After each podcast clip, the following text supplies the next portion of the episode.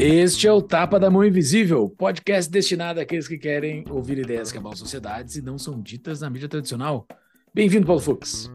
Bem-vindo, Júlio Santos. Tudo certo? Tudo beleza. Fala um pouco para nós do nosso episódio de hoje, hein? A gente vai falar brevemente sobre a trajetória do Mauad, que é um cara que conhece aí o meio liberal e se posiciona desde, enfim, algum tempo. Depois a gente vai falar sobre o posicionamento da imprensa brasileira nos últimos anos, os ataques à liberdade de expressão no país e depois expectativas com o próximo governo. Exatamente. O João Luiz Mauad é administrador de empresas formado pela Escola Brasileira de Administração Pública da Fundação Getúlio Vargas. Escreve regularmente para o site do Instituto Liberal. E esse episódio é um oferecimento da D B I Contabilidade, a contabilidade do Tapa, que ajuda você a enfrentar o Estado brasileiro para cons- conseguir construir o seu negócio. Então, a D B I descomplica o seu relacionamento com o Estado, facilitando justamente o dia a dia da sua empresa, e eles fazem isso com quatro... Vamos ver até quanto tempo de experiência eles têm, Júlio? Que eu me esqueci, é tanto tempo que eu me esqueci quanto tempo era, vinte e cinco anos de experiência, mais de trezentos clientes, e vocês podem conhecer o trabalho deles arroba, no arroba D B I Contabilidade, e lá entrar em contato com eles para ganhar a promoção do Tapa. Quatro meses de isenção de honorários, caso você migre para D B I, e tem a abertura da empresa de graça também. É isso aí. Exatamente. E também faça um apoio para o Tapa da Mão Invisível. Entre no nosso apoia-se, apoia.se barra Tapa da Mão Invisível, faça um apoio e você receberá como recompensa um convite para participar do nosso Discord, onde a gente passa a semana toda conversando com os nossos apoiadores. Tem mais de cento e setenta apoiadores lá, onde a gente conversa diariamente sobre todos os temas que estão rolando no dia a dia. E também você contribui para espalhar a palavra da liberdade pelo Brasilzão. Apoia .se barra Tapa da Mão Invisível. Isso aí. E avalie o nosso podcast, seja no YouTube, seja no seu aplicativo de podcasts. E vamos para o episódio, né, Júlio? Seja muito bem-vindo, então, João Luiz Mauad. Mauad, ou como é que eu falo o teu sobrenome? Não, não é um sobrenome Falou. Simples.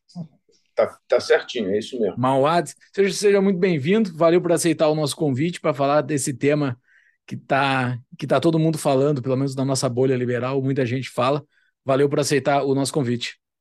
Obrigado vocês aí pelo convite e sucesso aí na, na, na empreitada de vocês, que eu, eu acho muito bacana. Valeu. Muito, muito bem. Eu já li inúmeras colunas suas ao longo do, dos anos, João, ali no Instituto Liberal. Então, para a gente situar a nossa audiência, que são, enfim, muitas pessoas que conhecem as ideias da liberdade recentemente, nos últimos anos, uh, se tu puder explicar um pouquinho da tua trajetória, como é que foi parar onde tu está, enfim, nas tuas atividades dentro do Instituto Liberal. Bom, é... eu sempre fui um profissional liberal, empresário, trabalhei a vida inteira por conta própria e sempre tive uma, uma visão mais ou menos liberal do mundo. É, em, no início dos anos dois mil, quando o Lula assumiu o, o governo pela primeira vez, eu comecei a achar que a gente precisava se envolver mais na política, se envolver mais na economia, tentar É, é, passar um pouco do conhecimento que a gente tinha é, naquela época, embora não fosse muito, de lá para cá eu aprendi muito também. Então, eu, eu comecei é, é, me envolvendo e escrevendo por um site que vocês, não, não sei se vocês se lembram, era um, um site chamado Mídia Sem Máscara. Sim, era, era do Olavo, não era? Ou, ou tinha uma parceria com o Olavo, né? Era do Olavo. Na época, eu, eu não conheci o Olavo é, pessoalmente. É, na época, eu fui convidado para escrever lá sobre temas de economia. E isso, se não me engano, era final de dois mil e três. E, na época, aquele era um dos sites. Na época, não, não tinha muita rede social, né? a gente fazia, a gente escrevia mesmo, era para blogs e sites e essas coisas. E eu comecei escrevendo lá uma vez por semana sobre temas de economia, sempre dando uma visão liberal e sempre batendo muito no governo da época também, né? Porque a gente não podia deixar de, de fazer isso. Existia, logicamente, uma certa diferença entre mim e, e, e a maioria das pessoas lá do, do Mídia Sem Máscara, porque eles eram muito conservadores e eu sempre tive uma, uma visão muito mais liberal. Mas a gente conviveu é, durante um bom tempo. Aqueles é, artigos que eu escrevia, acabei sendo convidado para escrever em jornais de grande circulação, então eu, eu escrevi um tempão para o Globo, é, eram colunas esporádicas, eu nunca fui contratado, mas escrevi assim, no intervalo de, sei lá, a cada quarenta e cinco, sessenta dias, é, é, eles chamavam de... É, é, eu era um, um ocasional, né, que eles chamavam, sem remuneração, sem nada, mas escrevi durante, sei lá, uns quinze anos. É, a cada quarenta e cinco, sessenta dias eu escrevia um, um artigo para o Globo, e aí o, o Instituto Liberal acabou me convidando é, para fazer parte da diretoria, é, em princípio, sempre escrevendo artigos. Eu não fiquei muito tempo como diretor. O Instituto, naquela época, estava acabando com a, com a sede física dele, estava ficando tudo mais virtual. Não me lembro bem também, eu, eu acabei deixando o Instituto Liberal como diretor, mas continuei contribuindo para o site deles com artigos, também para o Instituto Milênio. Escrevi um ou, do, um ou outro artigo para a Gazeta do Povo, para o Jornal do Comércio, de, de... e sempre é, é, tentando é, dar uma visão liberal, tanto da economia quanto do, dos costumes, de direitos civis. E então foi isso, quer dizer, é, é, de um pouco tempo para cá eu parei praticamente de escrever artigos mais longos e comecei a, a, a minha contribuição mais em rede social. E aí são comentários mais, mais curtos, né? E, e aí a gente está nisso, quer dizer, eu acho que já tem muita gente boa aí escrevendo e eu acho que a minha contribuição de, de articulista agora é mais esporádica. Boa. Uh, nós, eu e o Paulo, a gente entrou para esse meio dos liberais, libertários, as ideias para a liberdade do Brasil, uhum. Depois de dois mil e dez, né? Eu ali por dois mil e doze, tu também, Paulo? Acho que foi, né? Por aí, né? dois mil e doze. Uh, a gente não pegou essa fase início dos anos dois mil, que eu acho que tem um paralelo muito grande. Primeiro, porque o eleito é o mesmo, né? E é. segundo... Segundo, porque eu tenho um paralelo, que é até uma pergunta que eu ia fazer um pouco mais para frente para ti, mas eu já vou conectar agora com, com esse teu ponto que tu viveu, que tu viveu lá em dois mil e dois. Hoje, uh, a gente tem visto um monte de coisa errada acontecer, um monte de arbitrariedades acontecendo, e a gente não consegue conectar, explicar para os outros essas coisas que a gente está vendo que são erradas. Eu imagino que em dois mil e dois era muito pior, porque não tinha, não, sei lá, vocês eram quase ninguém, né? Eram pouquíssimas pessoas. Com, uh, como é que tu, como é que, qual é a receita de bolo para ir expondo as coisas erradas que a gente vai vendo? Como é que, como é que foi feito isso no passado? Primeiro, como é que vocês fizeram isso lá no passado? Na verdade, é, lá naquele passado não existiam as arbitrariedades que a gente está vendo hoje. O governo era o mesmo, o enfoque deles era o mesmo, mas a gente não tinha um judiciário agindo como está agindo hoje. E, e o governo, naquela época, ele não tinha, o, o executivo, que eu estou dizendo, né, que era comandado lá pelo P T, eles não tinham o, o, o, o que o judiciário tem hoje, eles não tinham como fazer o que o judiciário tem feito hoje. Então, na verdade, naquela época e durante todo esse período, até agora, muito pouco tempo atrás, a gente nunca sofreu censura, nunca, nunca. Eu sempre escrevi o, o, o que eu quis, é, inclusive em, em jornais de grande circulação. Nunca tive, nem dos jornais, nem do governo, nem nada, nenhuma interferência no que eu podia ou não podia escrever. Eu sempre escrevi o que eu quis. Então, o que a gente está vendo agora recentemente é algo absolutamente inédito. Nem no início do, do, do governo do P T, por mais que a gente sempre tivesse sabido que existia essa veia autoritária do P T, mas existia uma resistência é, é, da sociedade e eles nunca conseguiram impor é, nenhum tipo de, de censura ao que era escrito, ao que era dito, e, e eu nunca vi isso, nem em jornal, nem em site, nem em rede social, até agora há bem pouco tempo, quando o judiciário, e não o executivo, é, se arrogaram nesse poder de, de, de, de censura que a gente está vendo hoje. Então, é, é, foi bem tranquilo, quer dizer, a, a exposição de ideias, eu sempre fui mais voltado para a exposição de ideias, né? Eu nunca gostei de entrar em conflito com ninguém. É, é, eu escrevia artigos mais para expor ideias mesmo, mas é, é, não. Eu, muito recentemente é que eu comecei a frequentar rede social, quer dizer, a minha primeira rede social foi o Facebook, e, se eu não me engano, eu entrei em dois mil e dezessete, dois mil e dezoito.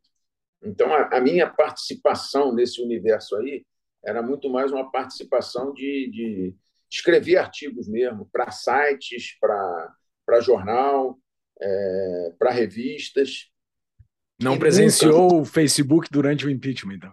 Não, aquilo não, fervilhou.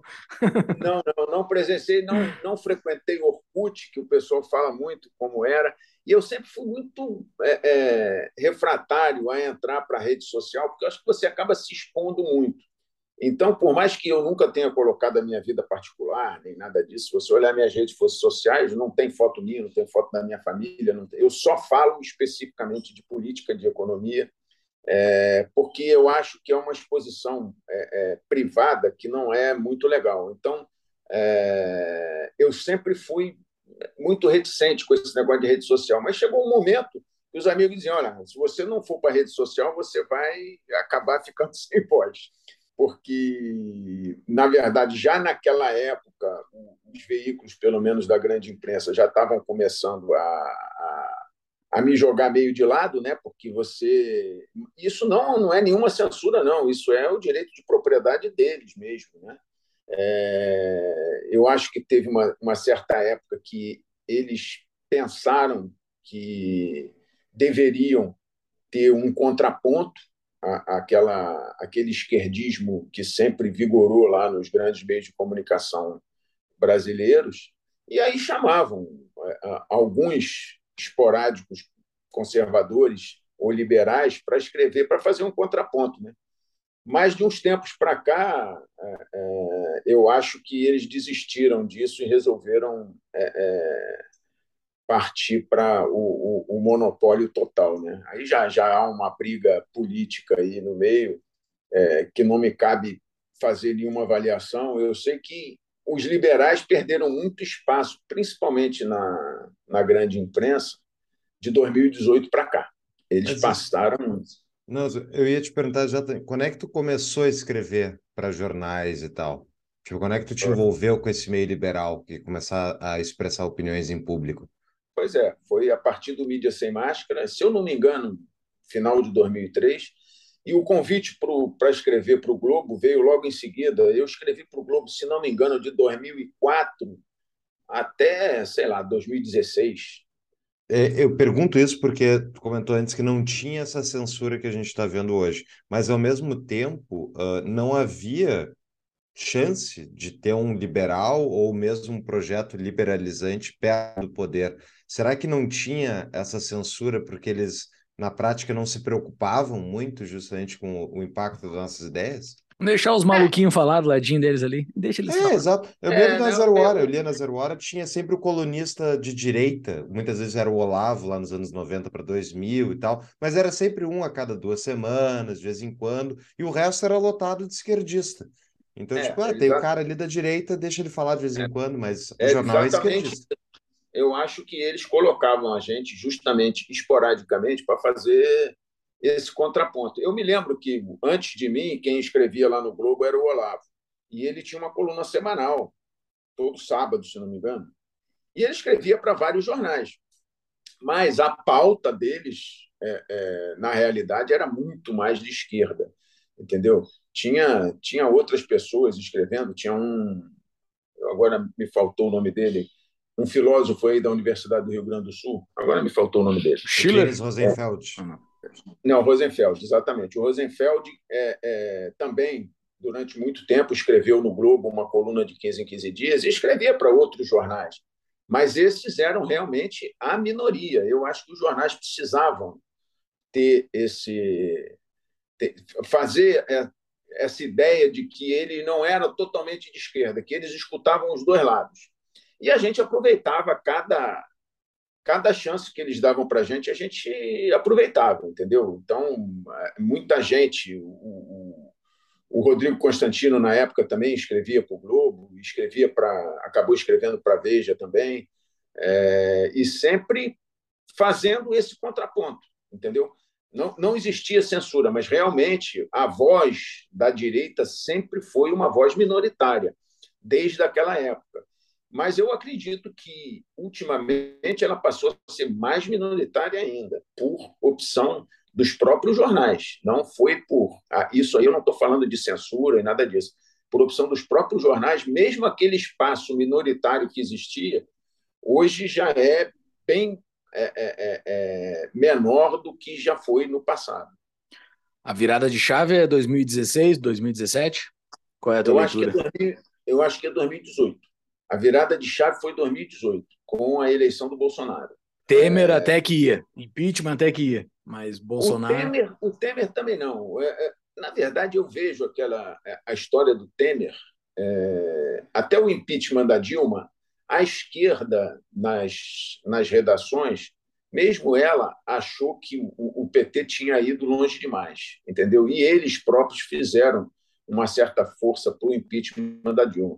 Mas aí, quando o Temer assumiu, veio aquela história lá do, do, dos porões lá da casa da, da Dinda, né? No, tem que manter isso aí. E, e, a partir disso, eles fizeram uma campanha muito grande, É, contra o Temer, mas eu não via essa campanha, vamos dizer, de, de, de, de tentar anular a direita no governo Temer. Agora, a partir do momento que assume o governo de, de, dito de direita, né, eu acho que essa, essa redução de espaço ficou bem mais patente, entendeu? É, é, exceto, é claro, esses, esses veículos que mantêm um certo viés de direita, que eu, eu falo aí da da Gazeta do Povo, do, do, da Jovem Pan e, mais recentemente, do, da, da Revista Oeste. Esses já, já, já são veículos que têm um viés mais de direita mesmo, então o pessoal que está lá é mais de direita. Eu acho isso ótimo, quer dizer, é a, é, nos Estados Unidos foi assim também, quer dizer, a direita teve que criar os seus, os seus veículos para poder concorrer com a esquerda, já que nos, nos veículos de grande circulação, É, é, lá também eles não dão muita chance. Quer dizer, você tem, por exemplo, no, no Washington Post, um ou dois é, é, articulistas mais de centro-direita, mas o resto tudo é de esquerda, no New York Times também, o C N N, e todas essas estações, quer dizer, são, elas têm um viés mesmo de esquerda. E a forma que a direita achou de combater foi criar o seu, os seus próprios veículos, né? O que eu acho que é ótimo, quer dizer, eu acho que se você tiver um viés é, é, é claro, dizer o seguinte, olha, nós somos conservadores, nós somos liberais, então o nosso viés é esse, beleza. Eu, eu, eu não vejo nada demais nisso, não. Até, assim como eu também não vejo nada demais dos veículos terem um viés de esquerda. Eu acho, é, para mim, o que manda é o direito de propriedade, entendeu? Se você é dono do jornal, você vai colocar lá para escrever quem você quiser, entendeu? Eu não tenho o direito de ter espaço no jornal à revelia do dono.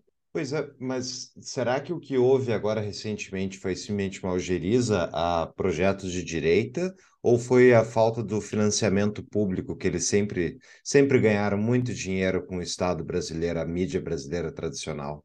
Rapaz, essa é uma questão que eu não sei responder. Eu desconfio que tem as duas coisas, mas... Eu acho que o problema é mais ideológico mesmo do que, do que propriamente financeiro, porque, pelo que eu já andei olhando de, de balanços e contas de, de, de grandes veículos de comunicação, não me parece que a, a, a receita pública, a receita vinda do governo deles, seja algo assim tão é, é, grande a ponto de, de, de fazer com que eles mudassem totalmente de, de rumo, entendeu? É, é uma receita, mas eu, eu não acredito que passe de cinco por cento, dez por cento da receita. Nem do, dos grandes conglomerados, Globo, Folha de São Paulo, Estadão, eu não acredito que elas tenham uma participação na receita tão é, é, é, grande proporcionalmente a ponto de gerar isso. Eu acredito que houve realmente uma, uma, uma revolta ideológica mesmo, entendeu? Porque o, o, eles... Hoje em dia, as faculdades de humanas, mas principalmente as faculdades de jornalismo, é, estão completamente cooptadas, né? Você, hoje em dia, com raras exceções, o jornalista sai da universidade totalmente esquerdizado. E você sente isso, que eu chamo de militância de redação. E, e, e você sente isso lendo a mídia. Por mais que eu não goste de ler jornais, eu sou obrigado a ler, então eu leio é, todos eles. Entendeu? E eu sinto realmente que, às vezes, mais do que na, na própria é, direção e na própria editoria, o, o, o pessoal de baixo mesmo, os jornalistas que escrevem as matérias, é, é, eles são completamente enviesados, entendeu? Eles são incapazes hoje de escrever uma matéria é, sem dar uma opinião. E a opinião é sempre enviesada para a esquerda. E isso vem desde as universidades, não tem jeito, quer dizer, o, eles saem de lá completamente doutrinados e, e isso vai levar muito tempo para mudar. Eu acho que é interessante é, seguir nessa análise entre o chão de fábrica de um jornal, que são os, quem está escrevendo, e a direção, né? Eu, a, a gente tentou investigar aqui, fez uma pergunta sobre se foi o funding que deu algum problema com a parte de cima do jornal, aparentemente não, mas eu tenho uma outra hipótese também que pode ter atingido essa parte de cima também com o governo Bolsonaro, que foi o embate direto, né? O, o, o Bolsonaro foi o primeiro presidente que falou mal da mídia descarado. O Lula, o P T da década de oitenta, falava muito mal da mídia, né? Eu sou de Porto Alegre, eu sou do Rio Grande do Sul, tinha pichado em todas as placas que tu via, sempre tinha pichado, R B S mente, R B S mente, R B S é a filial do, é a, é a Globo do, lá do Rio Grande do Sul, né? Sempre tinha espalhado aquilo. E depois que chegou no poder... A mídia, a mídia golpista, né? Isso, depois que eles chegaram no poder, eles se abraçaram com a mídia, né? Bolsonaro não fez isso, Bolsonaro falou mal da grande mídia pré- assumir e pós-assumir, ele seguiu falando mal dela, né? Descredibilizando ela total. Daí tu briga com os caras que estão em cima, né? É. Eu notei muito isso, quer dizer, eu sempre vi a, a, a Folha de São Paulo como um jornal com um viés bastante de esquerda, mas me impressionou a mudança do Estadão. Eu, eu cresci e passei boa parte da minha vida lendo os, os editoriais do Estadão e sempre gostei muito.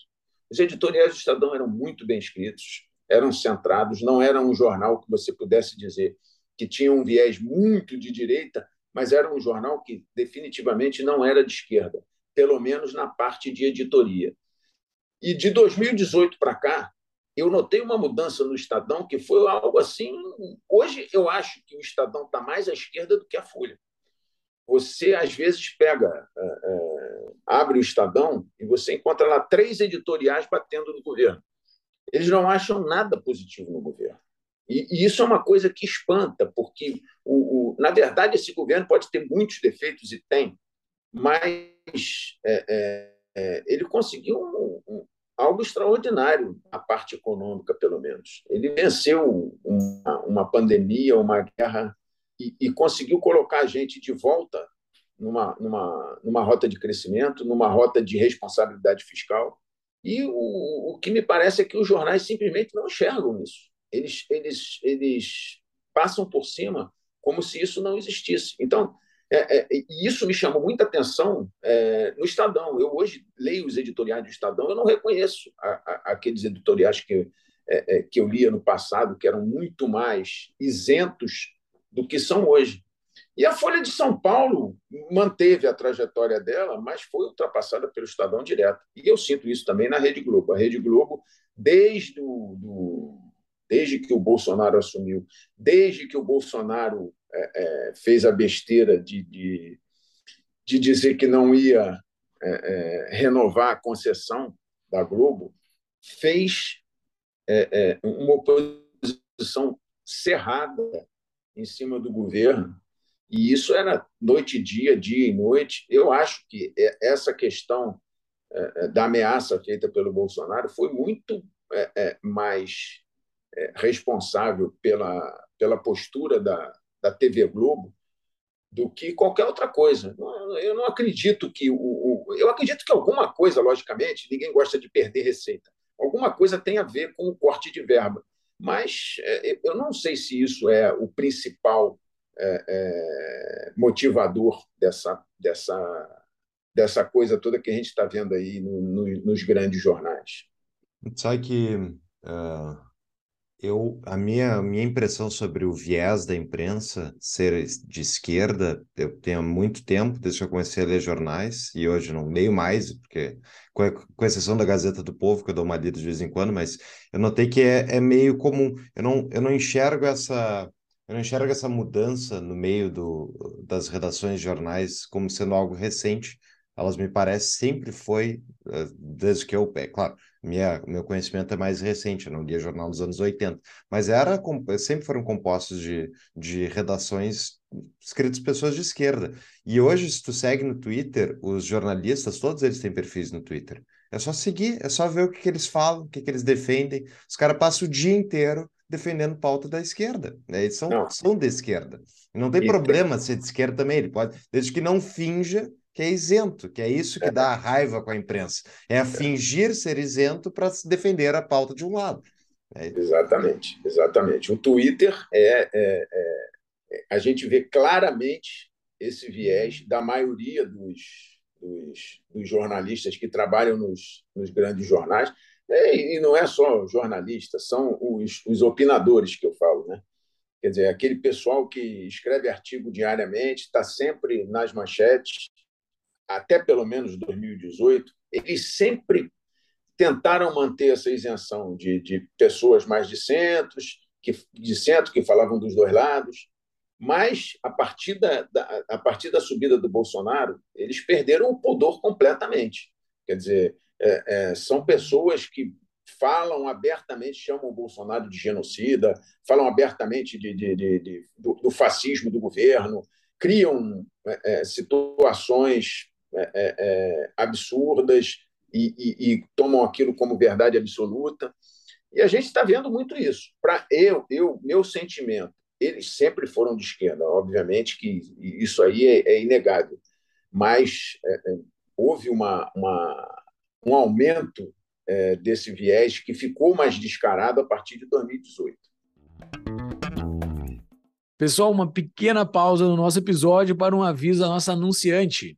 A SUNY Energia Solar é uma empresa que trabalha focada com projetos fotovoltaicos para empresas. Ela possui matriz no Rio Grande do Sul e filial em São Paulo. Com seis anos de atuação neste mercado e centenas de indústrias e comércios no seu portfólio, a SUNY Energia Solar atende empresas como L'Occitane, B R F e Udiaço. E ela tem como objetivo trazer segurança e qualidade no investimento rentável em energia solar para seus clientes. A energia solar veio para quebrar o paradigma, né, de se pagar conta de luz para o resto da vida. Então, a ideia é que tu possa abater um pouco da conta que tu tem todo mês, se tu é ainda mais uma empresa ou, enfim, um usuário pesado de energia elétrica, instalando painéis fotovoltaicos. Procure, então, a SUNY através do link do Tapa, tapadamãoinvisível.com.br barra solar para mais informações. Exatamente, pessoal. É o seu investimento sendo financiado e pago pela própria economia que ele gera. É isso aí. Acesse o nosso site e agora voltamos para o nosso episódio. Mas seguindo, tu estava comentando que foi dois mil e dezoito, acho que foi, houve uma mudança, né? Eu até, João, estava recuperando aqui, eu vou botar na no, nas notas do episódio, do nosso site. Eu comecei, eu dei uma rastreada ali para ver quais eram os episódios de censura que houveram uh, recentemente no Brasil, e, né, porque hoje a gente está vendo uma escalada bem grande. Eu, eu trouxe, tem, tem alguns episódios que tinham acontecido nos anos recentes. O, uh, o primeiro que eu, que eu me lembrei e localizei aqui é, é o do S T F sobre o filho do Sarney, que tinha vetado o Estadão de fazer uma matéria sobre o, o, o filho do Sarney que estaria envolvido em coisa. Ficou três mil e trezentos dias parado no S T F para julgamento, a censura. Eles tiraram a censura em dois mil e dezoito, mas ficou, enfim, dez anos quase parado o negócio. Uh, isso foi ali, o, caiu a censura em dois mil e dezoito, mais ou menos. Teve a delação do da Odebrecht, né, do amigo do meu pai, lá do Dias Toffoli, né, que foi citado. É, foi, aí que, foi aí que começou, aí, eu acho. É, aí, aí que começa a se tornar, ao meu ver, mais, mais epidêmico, vai se espalhando, né, que o, o, o amigo do meu pai, o amigo do amigo do meu pai seria o Dias Toffoli, que era amigo do Lula, segundo uhum. a delação do Odebrecht, né, e foi censurado, isso lá, o e-mail é de dois mil e sete, e daí o Alexandre de Moraes censurou em dois mil e dezenove, né. E a partir dali começa a se escalar. Depois tem o inquérito da fake news e tudo isso com o Bolsonaro já no poder. Por, assim, uh, por que que tu acha que isso tá, uh, por que que isso se tornou um problema recorrente no Brasil, esses episódios de censura uh, terem crescido tanto ao longo dos últimos anos, João? Eu acho que esses episódios mostraram que ah, ah, existe uma disfuncionalidade nas instituições do Brasil. Nunca ninguém tinha se... se perguntado é, a respeito disso. Mas hoje a gente tem claro que o, o poder judiciário exerce um poder desproporcional no país hoje em dia. E, e sendo ele a última palavra, e tendo um, um, um Congresso sempre beijando os seus pés, por, seja por que motivo for, a coisa começou a ficar muito descarada. Quer dizer, aquele, aquela abertura daqueles inquéritos, da, da, os chamados inquéritos do fim do mundo, né, para dar o nome que o, o Marco Aurélio deu, é, em que o, o, o ministro, o ministro é, é, Moraes assume todos os poderes, quer dizer, ele, ele investiga, ele é, o, ele é o ofendido, ele é o julgador, ele, ele age à revelia do Ministério Público. É, existe lá um, um ou outro delegado que está trabalhando sob o comando dele só para dar uma fachada de, de que aquilo ali tem... Ele é provocado de alguma maneira, mas ele simplesmente coloca o Ministério Público à revelia quando interessa e vai praticando uma série de atos é, é, de censura explícita mesmo, é, censura, inclusive, é, é, a priori, né? Quer dizer, você não, você não está censurando. Você, você falou nesse caso do, do, do Estadão aí. Antigamente, a censura era feita posteriormente. Quer dizer, você primeiro tinha um, um, um inquérito, depois você tinha um processo. Se no decorrer desse processo você chegasse à conclusão de que existia algum fato é, é, que configurasse calúnia, difamação, essas coisas... Aí você, aí o, o judiciário mandava, ou te dava o direito de resposta, ou mandava retirar a matéria. Hoje, a censura é feita a priori. Quer dizer, o, o, esse episódio do, do, do, do documentário do, do Brasil Paralelo, por exemplo, que foi censurado só pelo título, que ninguém viu, censurou pelo título. O título dizia a história da facada, sei lá, não me lembro mais o título. Quem mandou matar Jair Bolsonaro. Que exatamente. É um, que é um, uma alegoria com a frase que a esquerda fala sobre a Marielle. Né? Exatamente, exatamente. Então, é, é, esse, esse documentário ele foi proibido de ser colocado no ar porque os ministros não gostaram simplesmente do título, porque eles nem assistiram, eles nem sabem o, o, o, que, que, tem, o que, que tem nesse documentário e, e simplesmente foi proibido. E, e acontece também com várias retiradas de rede social do ar. Quer dizer, isso você está censurando antes do cara falar alguma coisa. Esse episódio dos, dos, dos empresários aí que tiveram as redes sociais tiradas do ar, tiveram contas bloqueadas, isso é um dos maiores absurdos que eu já vi na minha vida. Quer dizer, é, não havia lá nada que justificasse isso, nada, nada, nada. E foi feito na maior cara dura, quer dizer, e ninguém falou nada. E a imprensa, a imprensa de uma certa forma, até aplaude, porque Sim. geralmente... Quem briga contra a, a censura é a imprensa, porque ela é a mais prejudicada. Mas como nesse caso aí a imprensa também está, tem interesse em censurar as redes sociais, porque as redes sociais, obviamente, tiram poder e dinheiro da imprensa e tiram muito poder e dinheiro. Então, é, é, quando esse judiciário conta com o beneplácito da, da, da própria mídia em geral, que reforça é, essa atuação de censura do, do, do poder judiciário, aí a gente tem a, a, a tempestade perfeita, né? E, e fugir disso é muito, muito difícil. Quer dizer, é, eles próprios sabem que, que a censura não é legal. Você vê os votos da, da, do T S E é, se arrogando mais poderes do que eles já tinham, e a ministra Carmen Lúcia fala, olha, isto é uma coisa excepcionalíssima, é, eu normalmente não, não concordaria com isso, mas como é só até as eleições e tal, então eu, me lembrou, inclusive, aquela famosa frase do, do, do Jarbas Passarinho durante o A I cinco, as favas com os escrúpulos. Ele falou exatamente isso quando foi lá na, na, na reunião que decretou o A I cinco. As favas com os escrúpulos, senhor presidente, porque sabe que aquilo ali é, é, é um absurdo, é antidemocrático, a censura é, é totalmente antiliberal, nenhuma democracia liberal é, poderia suportar ou, ou, ou, ou, ou assinar embaixo de um troço desse, mas eles fazem, e, porque sabe que o, o, o principal oponente disso tudo, que é a mídia, não vai falar nada e vai até aplaudir.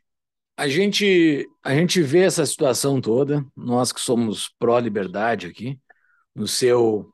na sua descrição no Twitter você fala que é um quase libertário, né? Nós aqui, então, estamos é. entre libertários aqui, então.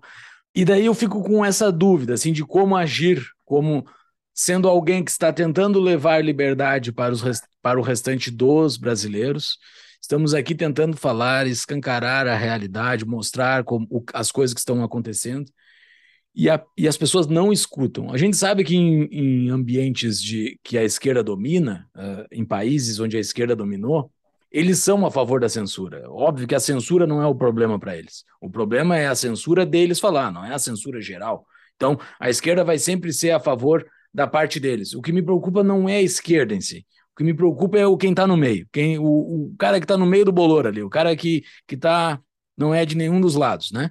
Como é que eu explico para ele que há censura? Porque, assim, você já falou aqui, eu não vou nem te perguntar se há censura, você disse que há, uh, eu também concordo que há, mas eu quero falar para os restantes desses brasileiros que há, isso está ocorrendo, lá em o que ocorreu lá no A I cinco e tudo mais, que todo mundo concorda que aquilo foi censura, não tem nem, ninguém cogita que aquilo não foi censura, óbvio que foi. Consegue explicar para qualquer pessoa da população que aquilo foi censura? Como é que eu explico agora para alguém que está no o eleitor médio?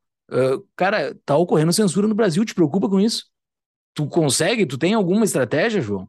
Mas eu estou tentando fazer do jeito que eu acho que é. Eu tento explicar da forma mais didática possível por que, que é censura, por que, que a censura é um troço ruim, por que, que pô, a gente não deve ter censura. Tento mostrar o mais possível, quer dizer, eu bato muito na mídia, bato muito na mídia, porque eu acho que o papel dela, é, nesses últimos anos, é um papel muito abaixo do que se poderia esperar. Eu, eu, eu, eu tenho certeza de que não há, não há como você manter uma democracia liberal se você não tiver liberdade de imprensa, liberdade de mídia. Eu defendo a liberdade deles até a morte. Por mais que eu esteja vendo que eles estão usando essa liberdade no lado errado. Mas eu, eu, eu, eu, eu, eu acho que, nesse ponto aí, o Tocqueville tem razão. Você combate o mau uso da liberdade com mais liberdade. Eu acho que tem que aparecer, você tem que ter o contraponto, você tem que ter a, a, a, a crítica, e a crítica também dirigida à imprensa, porque se você não tiver uma imprensa livre, se você não tiver uma imprensa é, é, responsável, você não vai, você não vai conseguir manter a democracia.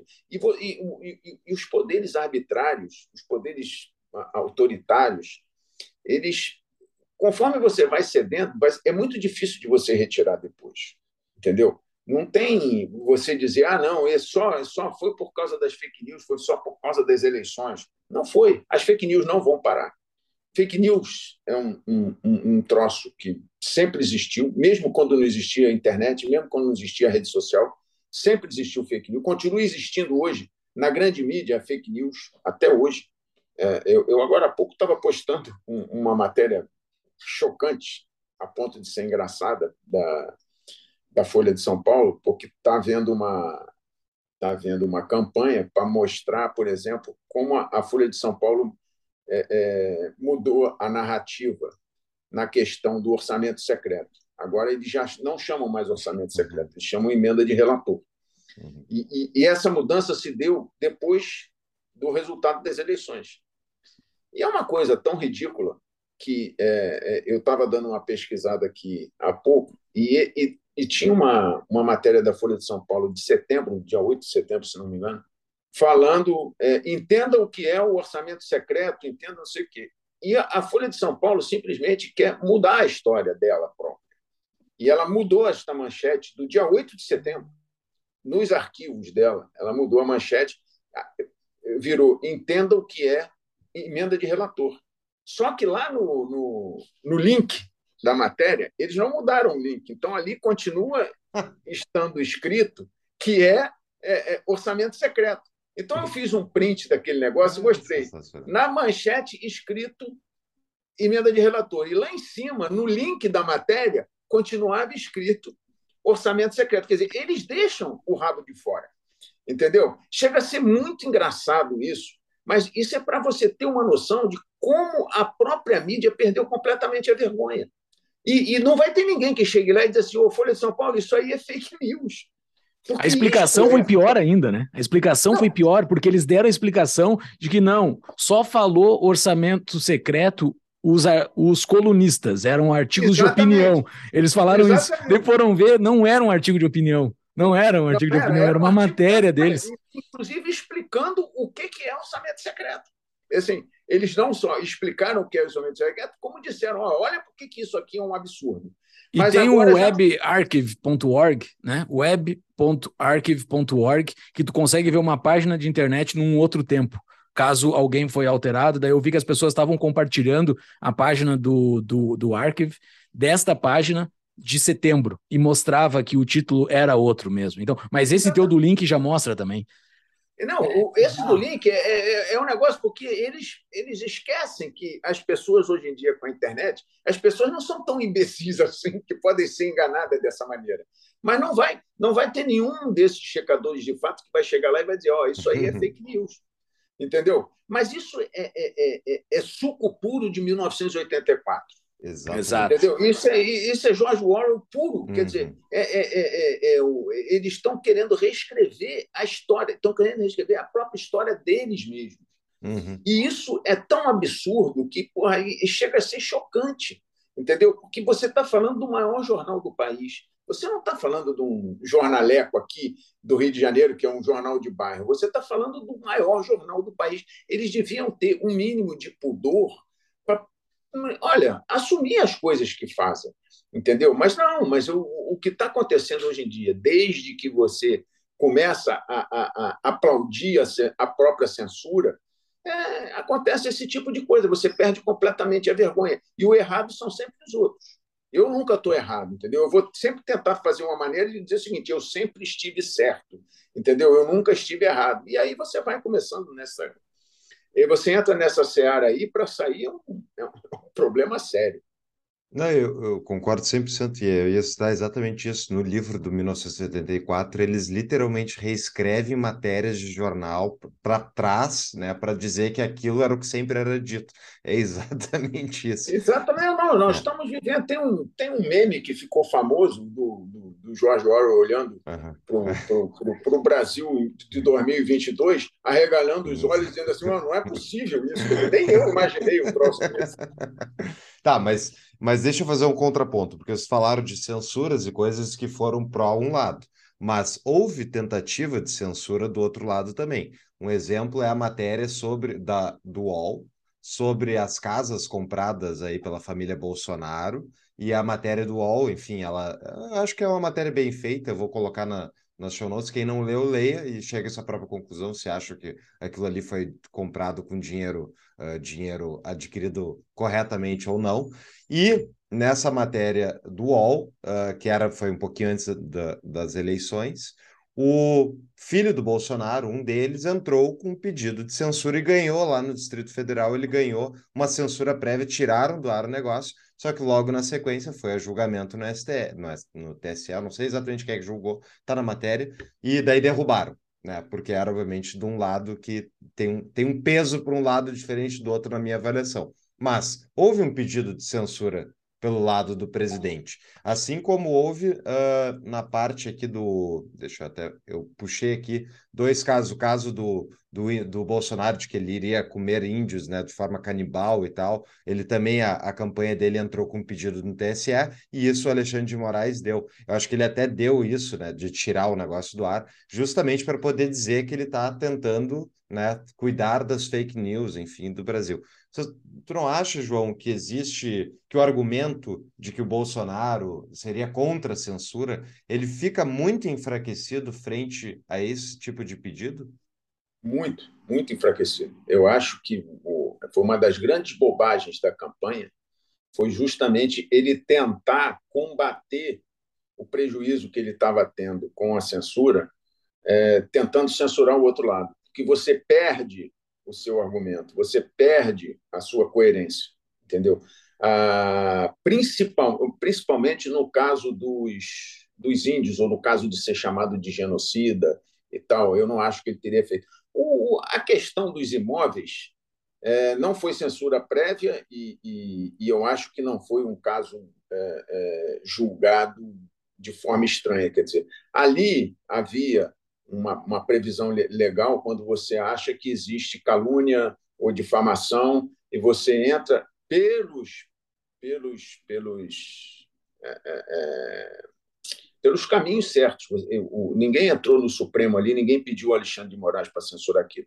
Ele foi na justiça, tentou mostrar que aquilo ali era falso, que era fake news e que deveria ser tirado, deveria ter uma retratação. Eu acho que ele deveria ter pedido uma retratação e não para que se retirasse, entendeu? Porque ele perde muito do argumento e da narrativa dele fazendo isso. Quer dizer, você quer combater o teu inimigo, é, você quer combater o que está errado, fazendo o que está errado também. Quer dizer, não dá, é como você é, é, é, justificar, por exemplo, tudo que o, o, o T S E tem feito, dizendo, como eles dizem, que a, a, o combate às fake news justifica isso. Quer dizer, é por um bom motivo. É como você diz, pô, os fins justificam os meios. Não justificam. A gente não chegou até aqui através desse princípio. A gente chegou aqui porque a, as coisas ruins têm que ser combatidas, mas dentro do, dos meios legais, dentro do Estado de Direito, dentro do que está é, é, escrito na Constituição. E se você sair fora disso, e se você aplaudir quando sai fora disso, você perde simplesmente a tua coerência, o teu argumento, e aí fica muito ruim para você é, é, combater esse tipo de coisa. Eu sempre, sempre, sempre me pautei pelo seguinte, eu critiquei é, é, é, a censura quando foi feita do outro lado também, sempre. Então, é, é, quando censuraram a, a, o antagonista, que estava fazendo uma campanha desenfreada é, é, contra o Bolsonaro, eu critiquei, eu critiquei quando foi o, o, o P C O que sofreu censura, porque a, a, a, por mais que você não goste do que o outro lado fala, se você não defender o direito dele de, de falar, você não vai estar defendendo o seu direito, porque isso muda muito de lado. Isso é que as pessoas não veem, entendeu?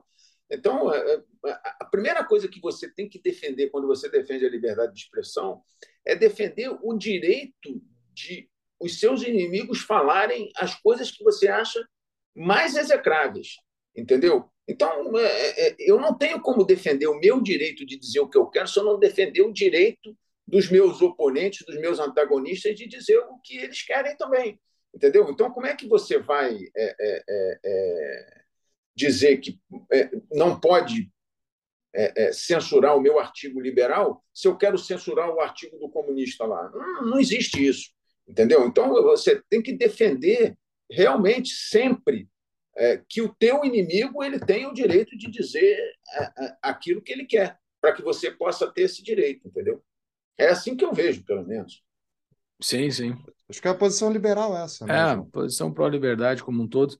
Mas a gente tem esse, esse ente que ganhou poder aí de dois mil e tanto para cá, que é o S T F, se arrogou de um poder absurdo, assim, talvez ele já tinha esse poder, só nunca tinha usado, não sei, exatamente. Mas ele é, começou a usar, né? Começou a usar. Uh, como é que a gente se defende disso, hein? O que, o que fazer para se defender desse, desse cara que está com uma bazuca na mão e a gente não tem muito quem segure ele? O que, que se faz? No, no meu caso, que não tenho poder nenhum, o que eu posso fazer é, é tentar botar a boca no mundo. É, é, é o que eu estou fazendo, entendeu? Mas de qual é... o caminho? Assim, tá, a gente bota a boca no mundo, mas daí eles seguem fazendo o que, o que eles fazem. Eles não, eles não estão parando. Uh, qual o caminho? Será que o único caminho é o caminho de um senado, do, do Senado abrir um, um impeachment com eles? É só isso? Ou a gente esperar com que eles baixem as armas? Não, tem, tem outras alternativas, entendeu? Você tem a alternativa do impeachment, que eu não acho que vai, que vai dar certo, porque a partir do momento que é, é, o Senado resolver aprovar um processo de impeachment, algum esbirro desses aí do, do, do S T F, como esse, um senador desse qualquer aí, vai entrar no próprio S T F questionando e o S T F vai meter a caneta dizendo que não pode. Quer dizer, ele vai julgar em causa própria, mas hoje em dia isso no país não faz a menor diferença. É, mas o fato de você ameaçar já é, é, é algo para tentar fazer os caras mudarem. Mas existem também mudanças de legislação que podem ser feitas, é, que podem tentar coibir um pouco isso. Ou seja, proibir, por exemplo, é, é, determinados assuntos de serem julgados monocraticamente, proibir é, é, o, o, os juízes de falar fora dos autos, entendeu? Então, existem algumas legislações que podem ser é, é, tentadas de forma a fazer com que o próprio é, é, S T F se reprima um pouco.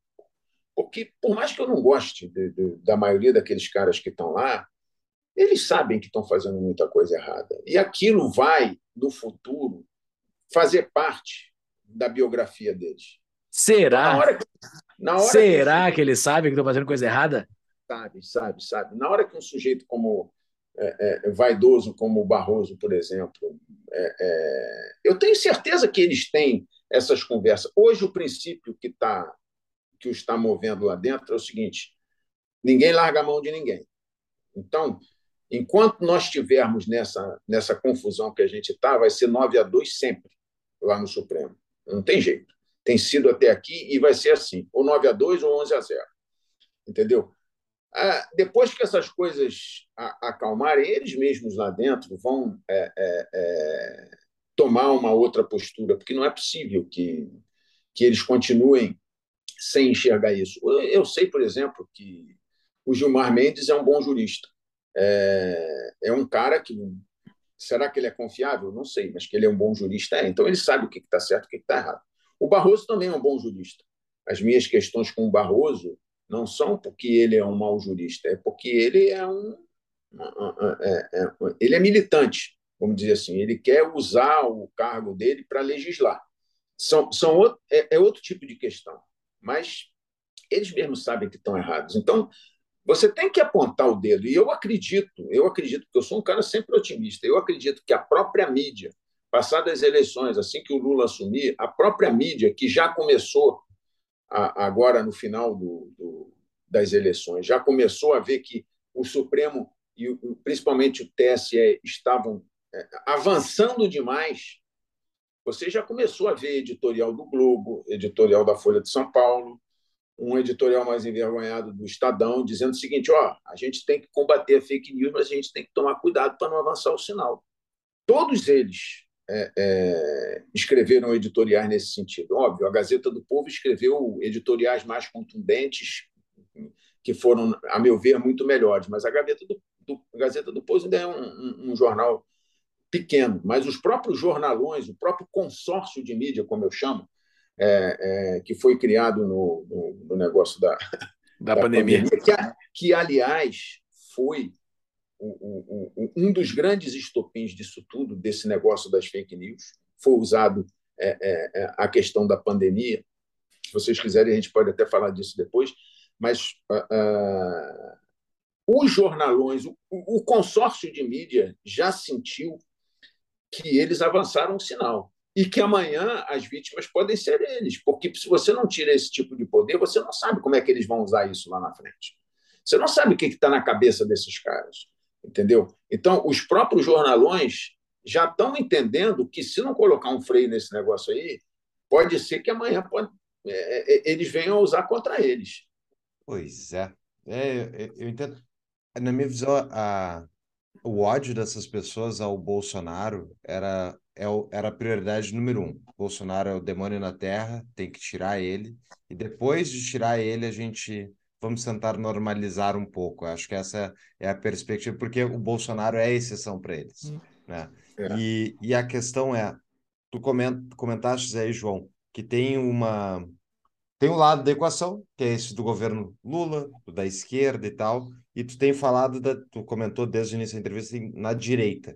Tu co- considera que os liberais e os conservadores estão juntos nessa direita brasileira? Existe uma, uma aliança tácita aí?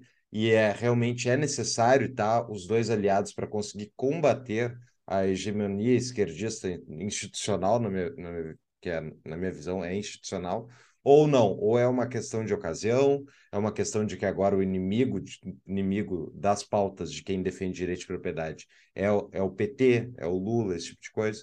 Como é que tu enxerga esse relacionamento entre liberais, conservadores e a esquerda? Eu acho que é um relacionamento oportunista. E não tem, não tem como ser diferente. Porque... É, é... a gente vem desde, sei lá, desde a redemocratização, a gente tem tido governos, alternância de governo de esquerda. E essa pauta anti-esquerdista, ela, de uma certa forma, une liberais e conservadores. Eu não gosto desse termo liberal-conservador, eu acho que isso não existe. Mas, também, isso é outra conversa. Mas eu acho que a, a união é oportunista no bom sentido, entendeu? Porque é, é, você tem um inimigo comum. Durante o governo Bolsonaro, é, eu vi muita coisa que o liberal poderia dizer: olha, isso aí não está legal, isso aí não é assim e tal.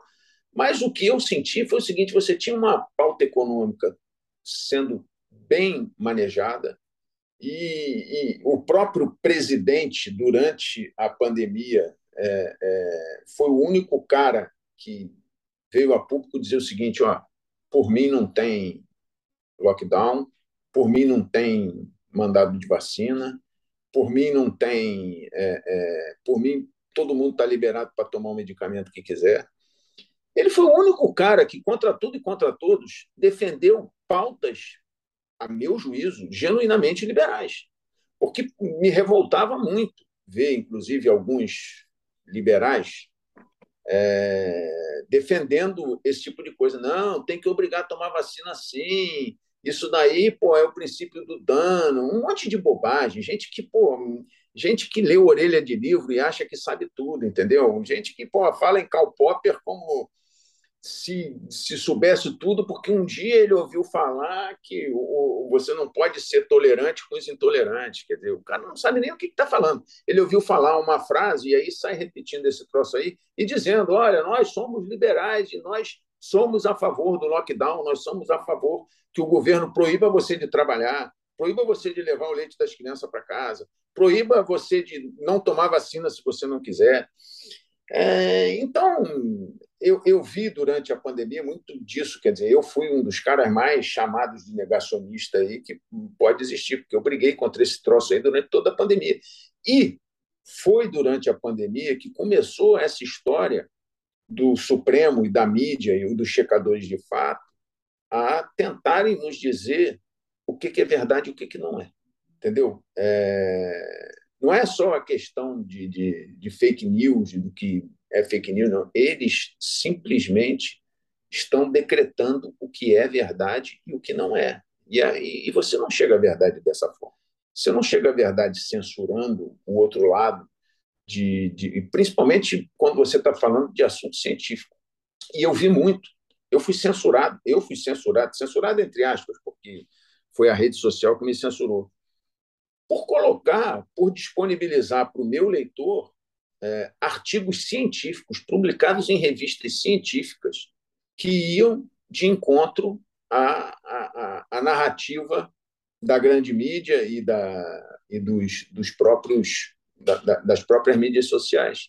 Então, por exemplo, qualquer artigo que você colocasse, por exemplo, é, contestando uma eficácia de vacina, ou dizendo que, olha, o, o tal do tratamento precoce pode ter algum, alguma eficácia.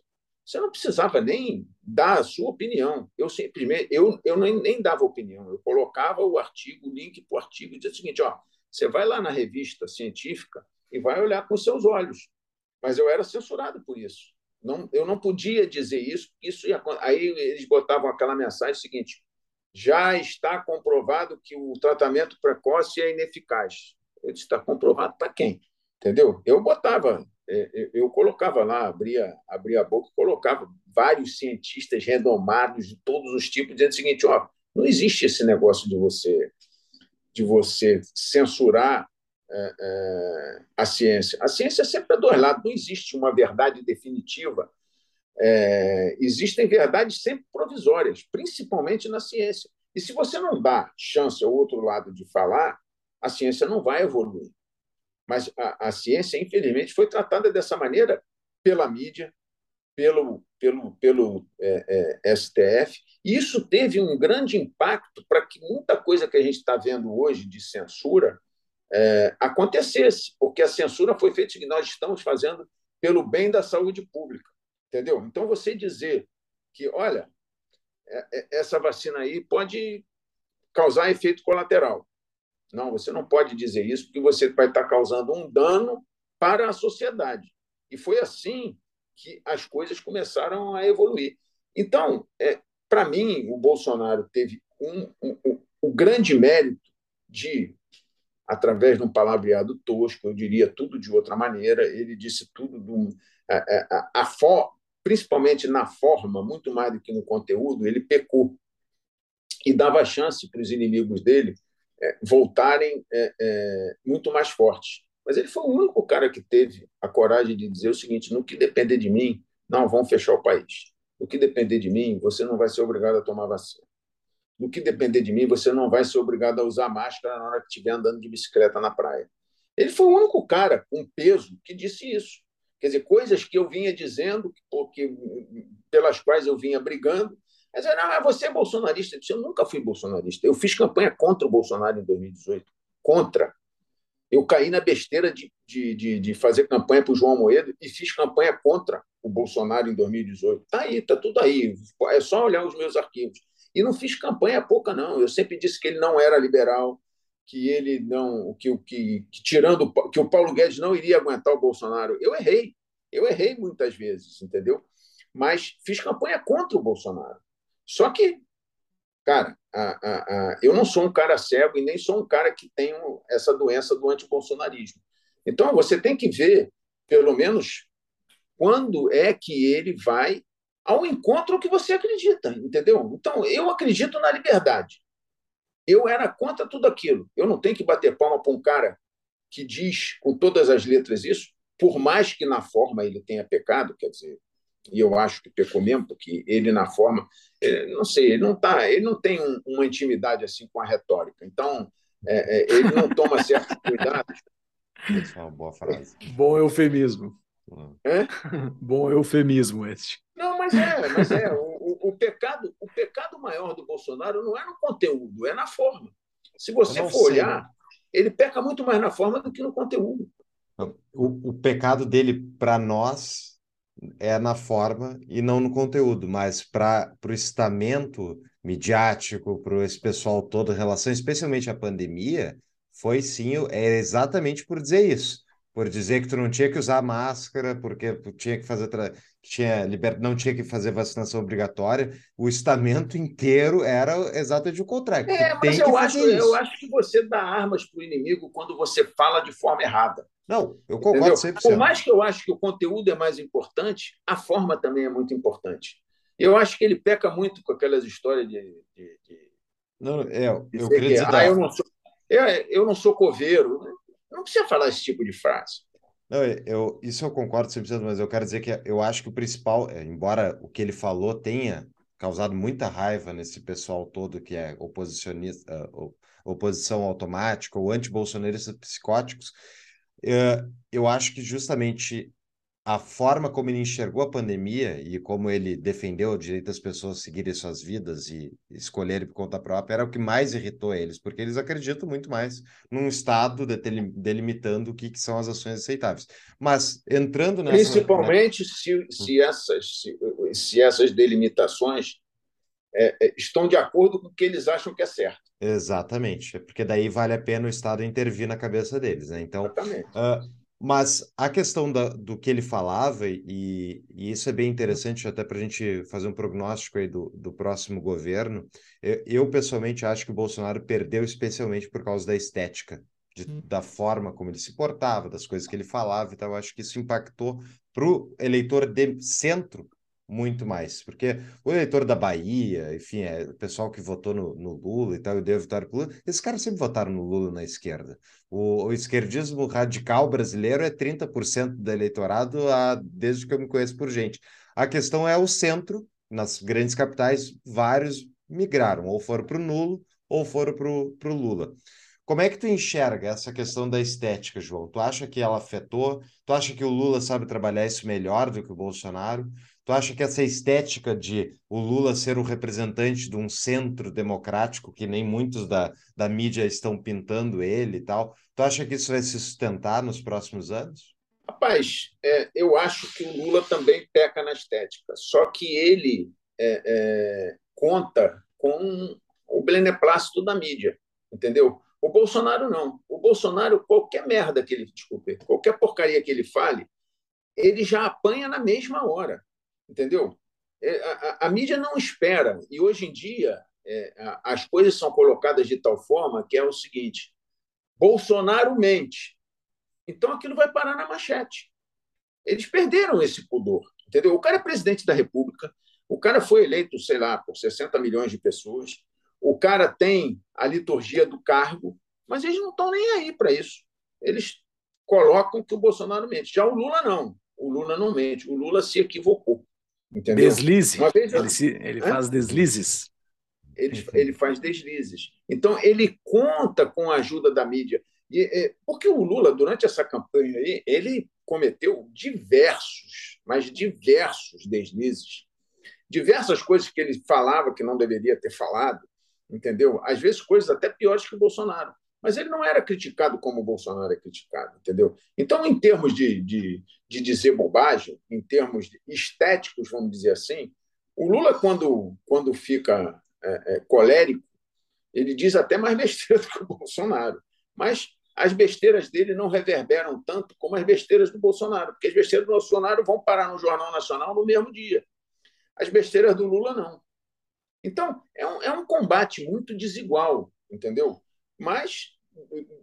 Numa, numa certa medida, esteticamente, os dois são ruins. Não tem dúvida. O, o, o Lula pode ser... É, é, ele pode ter um carisma um pouco maior. Se bem que, hoje em dia, eu já, já ando duvidando disso. Que eu, eu, eu, eu nunca achei que o Bolsonaro fosse um cara carismático, mas ele consegue levar tanta gente atrás dele que eu acho que eu estou errado nesse ponto também. Mas, enfim, é isso. Quer dizer... Em termos estéticos, eu acho os dois muito ruins. Quer dizer, eu, e, e, e, aliás, em termos de estética, é, desde o Fernando Henrique, que a gente não tem um, um, um presidente, vamos dizer, que a gente pudesse dizer que é, é, assume realmente a liturgia do cargo como ela deveria ser. Teve o presidente, né? Teve o Temer, dois aninhos, né? É, teve o Temer, teve o Temer, o Temer, mas o Temer era, era mais a o Eu, eu só quero discordar... O Temer, de... o Temer ensaboado. É, exato. Temer, o Temer tem as manhas. O, é. o, eu só quero discordar de Gide um ponto e trazer ele para cá. Eu nem sei se rende discussão, mas só para levantar ele, que eu não sei se essas pessoas acham que estão erradas, sabe? Existe aquela tese, né? Aquela a, a tese não, aquela análise sobre o mal, que o mal está fazendo bem na cabeça dele, né? Ninguém faz o mal por fazer o mal. Todo mundo que fez o mal algum dia estava fazendo bem na cabeça dele. A, a gente é que está deslocado de valores, somente isso. Eu, eu, eu vejo muito que o S T F em nenhum momento vai reconhecer que fez alguma coisa errada, a não ser se eles tirar algum proveito futuro. Mas fora isso, esses caras nunca vão reconhecer que fizeram a lambança que eles fizeram. O que o Alexandre de Moraes tem feito nos últimos meses, nos últimos anos, é uma lambança absurda, que está botando as instituições abaixo, sem respeito nenhum. Todas essas pessoas que estão na rua agora, embora estejam pedindo coisas erradas, ao meu ver, pedir inter- intervenção militar, assim, não tem sentido algum isso. Mas existe uma dor muito legítima para essas pessoas porque fizeram uma lambança gigantesca no Brasil, tu não consegue confiar em mais nada. Botar um cara que foi presidiário para ser presidente, não, não há lógica, não há nenhuma lógica. Então, essas pessoas talvez estejam se manifestando no momento errado, deveriam ter se manifestado um ano atrás, estão se manifestando agora, mas as instituições perderam respeito e os caras que derrubaram as instituições não vão admitir nunca, ao meu ver, nunca. Eles vão dizer, eu errei aqui. Não, eles fizeram bem do Brasil porque tiraram o demônio. Eles tiraram o demônio do Planalto, tinha o demônio lá. Como é que pode se todo mundo se uniu, todo mundo que é bonzinho, todo mundo que é limpinho na internet e na grande mídia, apoiou a, cai- a, a queda do demônio? É óbvio que a queda do demônio podia ser feito qualquer coisa para se derrubar o demônio. Então eles nunca vão admitir. E, e o problema é aquele, aquela analogia que a gente se, seguido faz aqui do, do Jar Jar Binks, né, no... Lá no, lá no Star Wars, quando ele acaba dando poder absoluto para aquele cara que queria o poder. O cara que quer o poder absoluto, ele toma o poder absoluto porque ele quer fazer o bem. Na cabeça de Hitler, botando uma hipérbole aqui, tá, pessoal? Botando uma hipérbole, pegando um extremo, Hitler. Na cabeça de Hitler, eu acho que ele tava, ele, eu acho que ele acha que estava fazendo bem. Provavelmente ele queria, ele, na cabeça dele, se o mundo fosse ariano, seria um mundo melhor. Ele estava fazendo o bem do jeito dele. O cara que é o mal faz o bem na cabeça dele, só que está com valores errados. Eu acho que esses caras nunca vão admitir. Eu estou fazendo uma aposta aqui comigo mesmo. Esses caras nunca vão admitir que fizeram essa lambança que eles fizeram no Brasil. E essa lambança vai se perdurar agora. Eles não vão querer soltar esse ossinho gostoso de ter esse poder todo. Não, eu concordo com você que eles nunca vão admitir. Eles nunca vão fazer... É, é, é... essa admissão, pelo menos não essa admissão pública. É, é, o que eu disse foi que eles sabem que estão errados. Eles sabem que os meios, eles sabem que os meios, ou, ou vamos dizer assim, eles acham que os fins estão certos, mas eles sabem que os meios que eles estão utilizando é errado. Você vê isso, por exemplo, na fala da Carmen Lúcia. É, tá, tem aquela fala dela, que é bem... Que é bem... Ela sabe que o meio que ela está utilizando está errado. Ela sabe que a Constituição não admite que eles, o que eles estão fazendo. Isso eles sabem. É, é, não tem como eles não saberem é, é, esse tipo de coisa. Por exemplo, não tem como eles não saberem que a Carla Zambelli é uma deputada e que ela está coberta pelo, pelo, pela imunidade parlamentar. Mas isso, para eles, eles passaram por cima. Então, eles estão usando meios é, é, impróprios, para não chamar de ilícitos, para chegar aos fins que eles acham que é correto. Então, eu também concordo com você. O, o mal praticado por quem quer fazer o bem é muito pior, geralmente, do que o mal praticado pelo cara que está querendo só o benefício próprio. Uhum. Entendeu? Então, a maioria das tiranias do mundo que foi feita em nome do bem acabaram sendo muito piores do que o, o, o cara que realmente só estava ali para querer roubar. Sim, entendeu? O cara que só queria trocar de carro ali. O cara, não, esse o cara daí... que só queria roubar, só queria botar um cacau no bolso, não sei o quê. Ele, fa... ele fez, acabou fazendo menos mal do que o cara que quer mudar o mundo, melhorar o mundo para fazer o bem, quer dizer, o bem que ele acha que é o bem. Sim. Entendeu? Não é, não é, não é o bem que é o bem. Exato. Mas, é, é, mas é, então, eu tenho, eu, eu, eu, eu sei que eles, lá no Supremo, eles sabem que os meios que eles estão utilizando não são É, os meios próprios para chegar aos fins que eles, que eles desejam. É, é, é, então, foi, foi essa a minha colocação. Entendi, Agora, entendi, admitir, entendi. Principalmente publicamente, eu não vou admitir nunca. Nunca. Eles vão, eles vão levar isso para o túmulo dizendo que não, eu fiz certo, eu fiz, se eu não fizesse isso, a democracia estava em risco. Porque agora tem esse negócio também, né? Você diz que, porra, que, que, que em nome da democracia você justifica qualquer coisa. Então, porra, o cara... atos antidemocráticos. O que são atos antidemocráticos? Para qualquer problema, presuma democracia. Qualquer coisa. Não, presuma, presuma democracia. Que, você está, que você está brigando para é, é, é, para a sobrevivência da democracia. Exato. Eu não vi a democracia sendo posta em risco hora nenhuma, mas eles veem isso toda hora. E aí você joga esse, esse chavão É, é, é, na imprensa e, e tudo se justifica. E, e, e assim nós vamos embora. Quer dizer, olha, a democracia não merece isso, então vamos lá e seja o que Deus quiser. Infelizmente é isso. Pessoal, uma pausa no nosso episódio para um questionamento. Bitcoin é ouro digital? É moeda? É um ativo? Vai continuar se valorizando no, no longo prazo? O Paulo Fux tem essas respostas. Para responder essas perguntas e muitas outras é que a gente montou o Concierge Bitcoin. O objetivo desse projeto é apresentar os ciclos de mercado do ativo, é explicar os incentivos econômicos que o sistema detém para continuar se valorizando no longo prazo, auxiliar em como comprar, transferir e armazenar de forma individual e segura, explicar como é que funciona a legislação brasileira em relação ao sistema. E se você está pensando em comprar uns bitcoins para o longo prazo, fazer uma poupança talvez para o seu filho, para o seu neto ou para você daqui a muito tempo, para isso que existe Hardware Wallet, que a gente trabalha e a gente ensina como armazenar, como comprar, que é a melhor carteira de, do mercado, que é a Cold Card. Então, para tudo isso e mais um pouco, acesse tapadamãoinvisível.com.br barra BTC e saiba mais. Voltamos para o episódio, pessoal.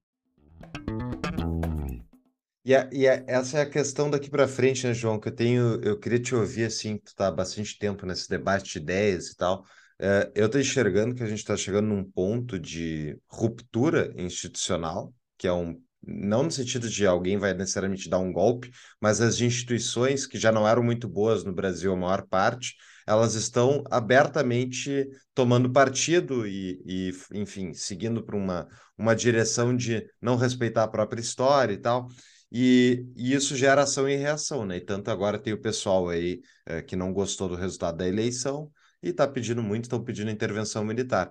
Há três, quatro anos atrás, quando tinha esse pessoal já pedindo intervenção militar, eu me lembro que era aqui em Porto Alegre, era meia dúzia de, era meia dúzia de pessoas idosas que ninguém dava bola. Hoje em dia tem muito mais gente pedindo o famoso artigo cento e quarenta e dois uh, da Constituição. Onde é que a gente vai parar? Uh, com, se o, o governo do P T uh, ele tem uma chance de ele ser uma esquerda relativamente não revolucionária. Eles podem fazer isso. A gente, muita gente duvida. Uh, eles podem desgraçar mais a corda. Mas o ponto é, hoje já tem muito mais gente pedindo uh, estado de exceção para tentar se contrapor ao outro lado. Isso vai continuar, a gente vai chegar a um ponto de ruptura institucional no Brasil, o Brasil vai finalmente venezuelizar? Não sei. Eu gostaria de saber, gostaria de ter essa... eu, gostaria... eu gostaria de ter essa resposta, mas, mas eu não tenho. Mas eu acho que a, a, a forma de você lidar com isso é tentar, pelo menos, é, esclarecer essas pessoas que estão na rua. Entendeu? É, é o que eu tenho buscado fazer. Olha, eu acho que mani- não tem troço mais democrático do que manifestação pacífica. E eles só fazem manifestação pacífica. Agora, é, esse negócio de bloquear a estrada está errado. Isso você tem que dizer com todas as letras. Entendeu? Independente de que lado está. Se é, é o M S T, é a CUT, ou é o pessoal enrolado na bandeira. Bloquear a estrada está errado. Você está impedindo o direito de vir dos outros. Entendeu? E quando você não respeita o dinheiro, o, o, o direito da pessoa que está é, é, é, tentando fazer alguma coisa, como é que eu vou defender, por exemplo, o meu direito de não tomar vacina se eu não vou defender o direito do cara que está querendo trabalhar e está com a estrada impedida? Não tem como. Você tem que defender o direito do cidadão é, é, é, sempre. E, e, nesses casos aí, o desbloqueio tem que ser feito, às vezes, através da força. Não tem jeito, entendeu? Eu sempre defendi isso. Quer dizer, a pessoa que vai para o meio da rua para é, impedir o trânsito, para o, o cara que vai para a porta do, do, da fábrica ou para a porta do banco, é, do, impedir o direito do trabalhador de trabalhar fazendo piquete, greve é um troço é, é, é, que eu respeito, desde que você banque a sua própria greve, eu acho que é um direito super legítimo. Agora, o piquete não é. Entendeu? A manifestação, você quer fazer uma manifestação, é, é, é, juntar um monte de gente lá na Praia de Copacabana, como já foram feitos vários, pô, tem o meu aplauso total. Entendeu? Agora, na hora que você vai para a estrada, que você bloqueia a Ponte Rio-Niterói, que você bloqueia a Via Dutra, aí você é, é, é, começa a ficar errado. Então, você tem que explicar para essas pessoas isso. Entendeu? E, outra coisa que eu sempre me bato e, e, e apanho por isso, hoje mesmo eu estava numa, numa discussão dessa, não, mas a pessoa não pode, ou a pessoa não pode é, pedir intervenção militar, isso é antidemocrático. Eu digo, acho que ela pode pedir o que ela quiser. Se ela não partir para ação, ela pode pedir o que ela quiser. Entendeu? Então, é, se assim seguir essa não... linha, não pode ter o Partido Comunista do Brasil. Daí... Não, você não pode pedir a ditadura do proletariado. Entendeu? Nessa linha, você não pode pedir a ditadura do proletariado. Então, você vai ter que fazer o jogo dos dois lados. Quer dizer, se você não parte para ação, deixa o cara achar que a, a intervenção militar vai resolver os nossos problemas. Ele, ele tem o direito de achar isso. Entendeu? Ele só não tem o direito de partir para ação. Entendeu? É aí que você... É, é, é, diferencia a liberdade de expressão é, é, da violência. É, é, nos Estados Unidos, onde eles respeitam muito a, a liberdade de expressão, a ponto de existir partido nazista, a ponto de, de, de, de, de o Supremo Tribunal lá é, é, referendar a maioria dos crimes do, dos, da, das manifestações de opinião, desde que não Não, não partam para ação. Tem lá, um, se não me engano, chama Brandenburg versus Ohio. É, foi uma, uma ação que, os, que a Suprema Corte julgou, é, já nos anos setenta, se não me engano. Um, um sujeito da Ku Klux Klan resolveu fazer uma manifestação, chamou as televisões e, e fez uma, uma série de impropérios contra os negros e dizendo que nós vamos marchar para, para Washington no quatro de julho porque tem que acabar com isso, é a supremacia branca. Falou aquele monte de bobagem que eles, que eles dizem. A T V filmou. Isso acabou virando um processo. O cara foi preso em Ohio e o, o negócio seguiu para a Suprema Corte. E a Suprema Corte, no final, decidiu que ele tem o direito de dizer aquilo. Por mais chocante, por mais que a gente tenha horror desse tipo de coisa, ele tem o direito de dizer aquilo, desde que ele não... É, é, é o princípio do, do, do, do risco é, é, imediato. Entendeu? Então, lá eles defendem isso. Você não pode ir para o cinema, gritar fogo e causar uma tragédia. Isso aí você... Porque aí existe o risco É, é, iminente de acontecer. Nesse caso, a corte julgou que aquele discurso não causava nenhum risco iminente. Então, ele, ele, ele, ele podia dizer aquilo. Entendeu? Então, todos esses discursos que são odiosos, é, vamos dizer assim, para muita gente, a Suprema Corte, lá nos Estados Unidos, porque a primeira emenda é um negócio muito forte, lá nos Estados Unidos, eles não criminalizam. A, a, a, já na Europa, por exemplo, na Alemanha, é, eles veem a, forma, veem a coisa de outra forma. Então, lá, por exemplo, os símbolos nazistas são proibidos, coisa que nos Estados Unidos não são. Mas eu, eu sou mais da vertente é, é, norte-americana. Quer dizer, eu, eu acho que os fundadores lá, quando, quando é, é, escreveram a primeira emenda, eles sabiam o que estavam fazendo. Quer dizer, É, é, não, não cabe ao Congresso, nem ao Judiciário, nem nada, bloquear a manifestação de, do que quer que seja, desde que isso não esteja, é, é, é, não provoque, não esteja colocando em risco iminente, não, porque não adianta, né, colocar em risco, entendeu? É aquele negócio de você dizer, não, o, o cara está pedindo o, o golpe militar, ele está colocando a vida das outras pessoas em risco. Não, tem que ser um risco iminente. O risco iminente é o seguinte, É, é o cara é, é, resolver invadir o Supremo. Entendeu? Então, é, é, eu acho que é por aí. Você tem que explicar para essas pessoas que elas têm o direito de pensar, de, de, de, de, de requerer o que eles quiserem, mas é, é, tem que ser pacificamente e você não pode privar os outros da liberdade deles também, que não precisa ser só da liberdade de falar o que quiser, é da liberdade de, de, de, de ir e vir, entendeu? Da liberdade de trabalhar, é por aí. Boa. O próprio Bolsonaro, o primeiro pronunciamento dele foi em defesa disso, né? Que ele não pode utilizar os métodos da esquerda em manifestações da direita, né? Não, foi, foi exatamente, ele foi perfeito naquela, naquela coisa. Mas as Falou pessoas... só dois minutos lendo, daí não tem como, não tem como errar, né? Se, se você tivesse falado dois minutos só durante os quatro anos, você vai reeleito em primeiro turno. Lendo, né? Lendo, não improvisa, pelo amor de Deus.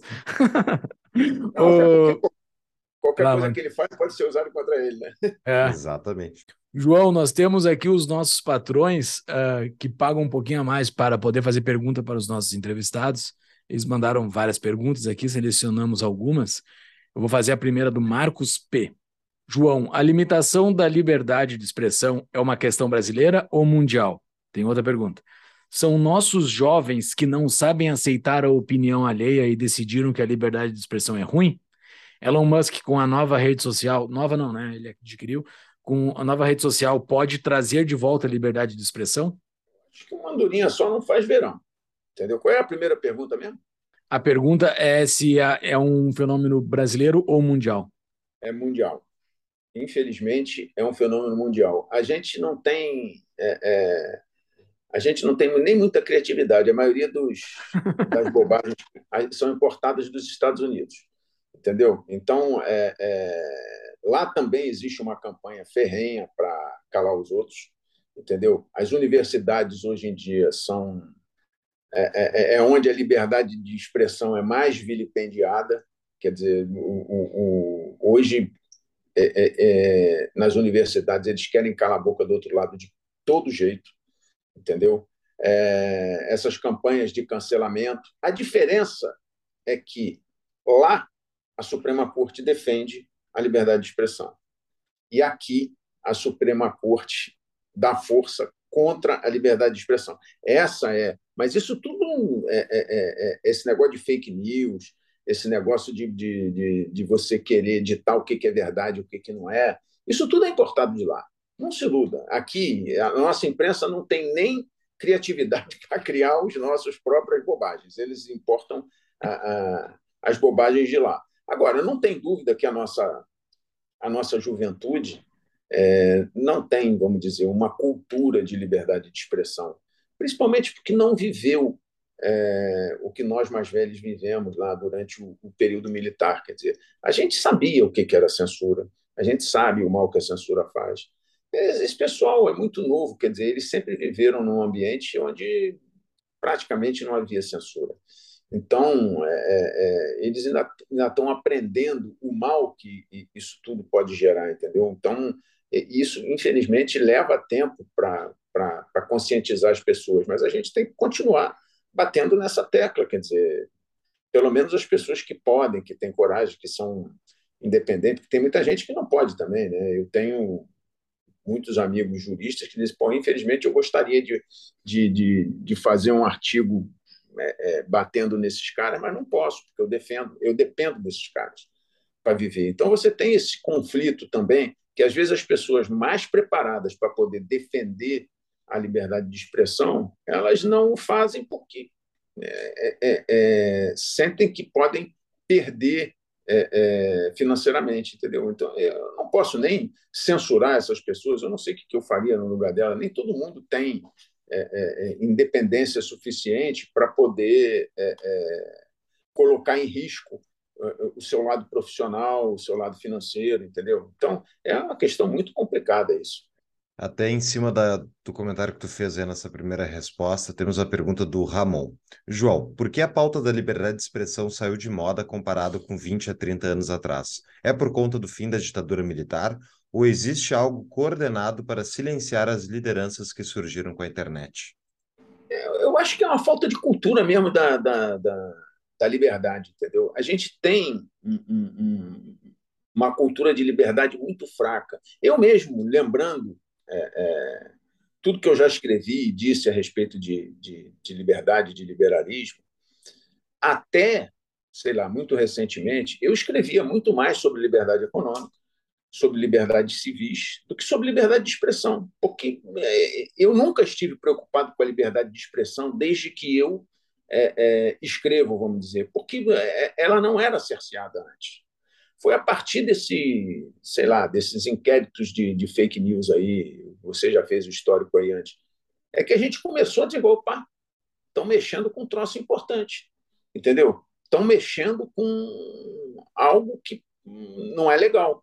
E aí você começa a, a escrever mais sobre liberdade de expressão, a, a citar autores que, que, que falaram de liberdade de expressão, A, a dizer, olha, existe um troço chamado a primeira emenda, existe na nossa Constituição a garantia de que nada vai ser censurado, entendeu? Mas, se eu for olhar para trás, é, é, realmente eu falava muito mais de, de, de liberdade econômica e de liberdades civis é, contra é, o politicamente correto, por exemplo, do que, do que sobre liberdade de expressão. Então, esse é um, um tema que, infelizmente, foi recentemente que ele veio é, é, é, à tona, entendeu? E veio à tona com toda a força, entendeu? Então, é, é, a gente teve que fazer, basicamente, uma mudança de foco. Mas a gente precisa criar no Brasil essa cultura, quer dizer, as pessoas, para entenderem, para defenderem a liberdade de expressão, elas primeiro têm que entender do que, que a gente está falando, entendeu? Tem que entender a, a, a importância disso para tudo. Porque a liberdade de expressão é importante para tudo. Para a evolução humana ela é importante. Quer dizer, se você não tiver é, é, liberdade para dizer o que, que você pensa, para dizer o, o que você sabe ou o que você não sabe, a gente não anda para frente. A civilização foi criada em cima exatamente disso. Quer dizer, é, é, é uma evolução humana através da liberdade que as pessoas têm de falarem sem é, cabresto. Entendeu? Porque no momento que você coloca cabresto, você volta lá para a idade do, do, do... que a igreja dominava tudo e que o sujeito olhava para o céu e dizia assim, ó, a, a, a terra gira em torno do sol, mas eu não posso dizer isso porque eu estou proibido. Se você continuasse daquele jeito, você não ia evoluir. Entendeu? Então, é, é, é, a gente tem que começar a mostrar essa cultura da liberdade de expressão também, entendeu? Como a gente mostrava da liberdade econômica ou das liberdades civis. Boa. Bem. Uh, temos uma pergunta do nosso patrão Souzerano. Ele sai um pouquinho do tema, mas é uma pergunta interessante. Qual o caminho mais rápido para acelerar o impeachment do Lula? Isso é, tipo, isso é o antilulismo psicótico. Você tem que dar uma chance, pessoal. Tem que dar uma chance pro Lula. Tadinho do Lula. Precisa de uma chance. Eu não, não sei se o Lula vai sofrer impeachment, não. É... Não sei se eles vão ter, depois de tudo que eles fizeram para colocar ele lá, se eles vão ter esse... Tem quem, tem quem, quem diga que existe uma grande conspiração aí, que tudo isso foi feito para colocar o Alckmin lá. Né? É. O, o pano de fundo desse negócio é que o, o, o Alckmin, que era o chefe do, do Moraes, é, mas eu acho que isso tudo é teoria da conspiração. Eu acho que o Lula vai cumprir o mandato dele. É, eu temo, porque, pelo que possa acontecer, é, principalmente... em termos de, de, de econômicos, em termos de ocupação de espaço novamente pelos sindicatos, pelo, pelo, pelo pessoal do P T, que vai aparelhar os ministérios todos de novo. Quer dizer, a gente vai retroceder novamente, sei lá, cinquenta anos em cinco, é, mas eu não tenho essa expectativa de que ele vai sofrer impeachment. Não tem caminho, tu acha? Não tem apoio político para o impeachment do, do Lula logo na sequência? A não ser que ele faça uma grande bobagem, eu acho que não. Eu acho que ele vai tomar os cuidados dele, não vai fazer as bobagens que a Dilma fez.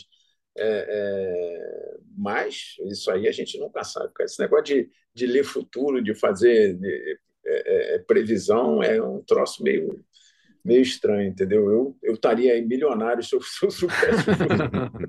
Eu ia jogar. Eu ia jogar na Bolsa com muito mais tranquilidade. Bom, uh, João, uh, considerações finais e dica de livro, por favor, aí para nossa audiência. Gostei muito do papo. E, por favor, ilustre para a audiência o que, que tu sugere de livros e, enfim, o que, que tu pensa aí para os próximos tempos. Cara, eu penso que... É, é, a única, eu já disse que a única coisa boa dessa, dessa eleição do Lula é que eu vou voltar a ser oposição. É, eu vou, vou praticar a coisa que eu mais gosto de fazer, que é bater no governo. É, então, a, a minha expectativa é essa, quer dizer, eu vou voltar para as trincheiras da oposição, vou é, é, continuar tentando mostrar é, é, o pouco que eu já aprendi a respeito não só de liberalismo, como de política de uma forma geral. Em termos de livro, liberdade de expressão, como eu falei para vocês, é, John Stuart Mill sobre a liberdade é um, um livro seminal. Quem não leu, leia mil novecentos e oitenta e quatro, leia O Admirável Mundo Novo, que são leituras fáceis, porque são, são romances, né? E leiam artigos e livros do, do H L Mencken, que é fantástico também. Quer dizer, liberdade de expressão é, uma, é, é um tema que tem muita literatura para você ler, muita literatura boa, boa mesmo, entendeu? Para você é, é, se iniciar no tema, pelo menos. Muito boa. Tem, uh, nós temos um episódio somente sobre esse livro, sobre a liberdade, do John Stuart Mill. É o episódio cento e cinquenta e oito, pessoal. Quem quiser, uhum.